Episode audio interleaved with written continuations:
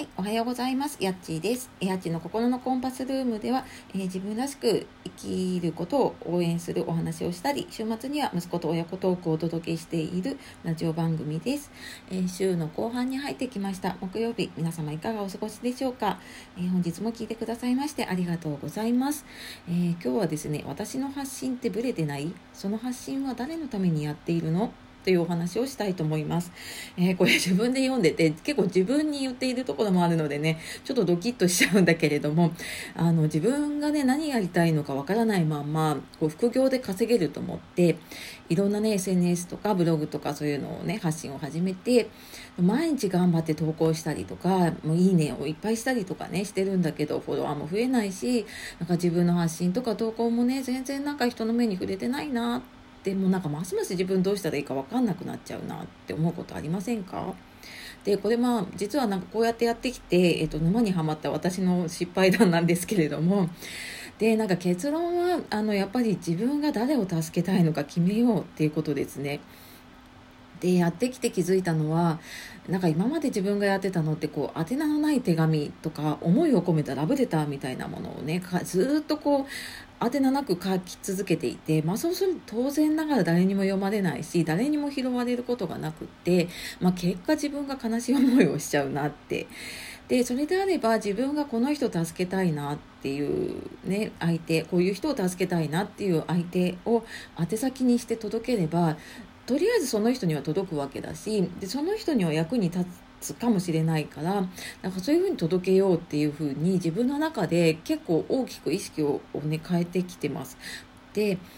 本当にね私前にも言ったんだけれどもツイッターやってブログやってラジオやって YouTube やってもうとにかくもう忙しいんですよね。あの忙しかったんですよ。もう投稿しなきゃいけないとかね。同じコンテンツを使い回すにしてもやっぱりそれぞれのところに投稿したりとかでそれぞれでフォロワー増やしたりとかね登録者数増やそうと思うとやっぱりあの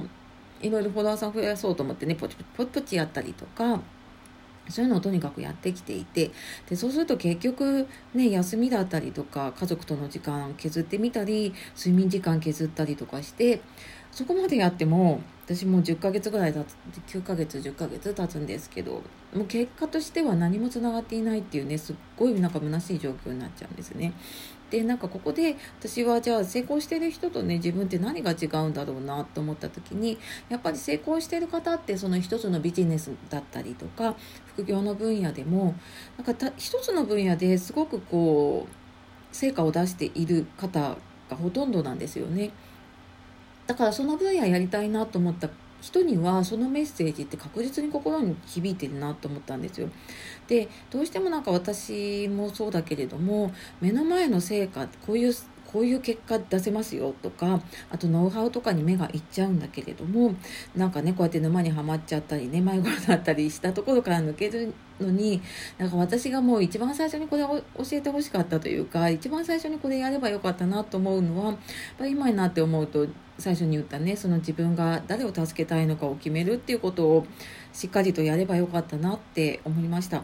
で確かにね最初にそのターゲットを決めるとかそういう話は出ていたんだけれども、まあ、そこまでやっぱり理解もできなかったしもう軽い感じで決めてやってたんだけれどもやっぱりここってすっごく後々まで重要なところだからね。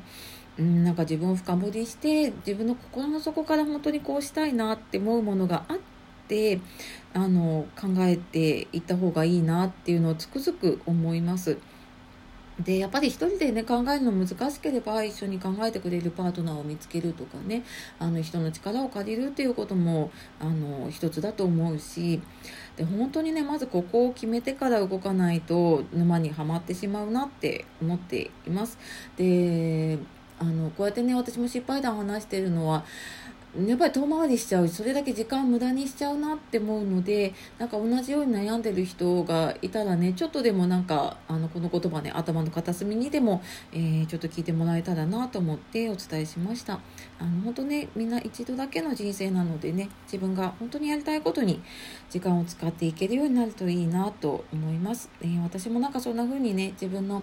命とこう引き換えになっている時間っていうのをね大事に使っていきたいなと思います。はい。というわけで今日も最後まで聞いてくださいましてありがとうございました。では素敵な一日をお過ごしください。ああとあの皆さんね、え、いいね、すごいあの、たくさんいただいて ありがとうございます。あとコメントとかレタとかも本当になんかありがたく読まさせていただいて、できる限り返信させていただいています。はい。ので、またよろしくお願いします。というわけでまた次の配信でお会いしましょう。えー、今日もやっちがお届けしました。えー、さよなら、またね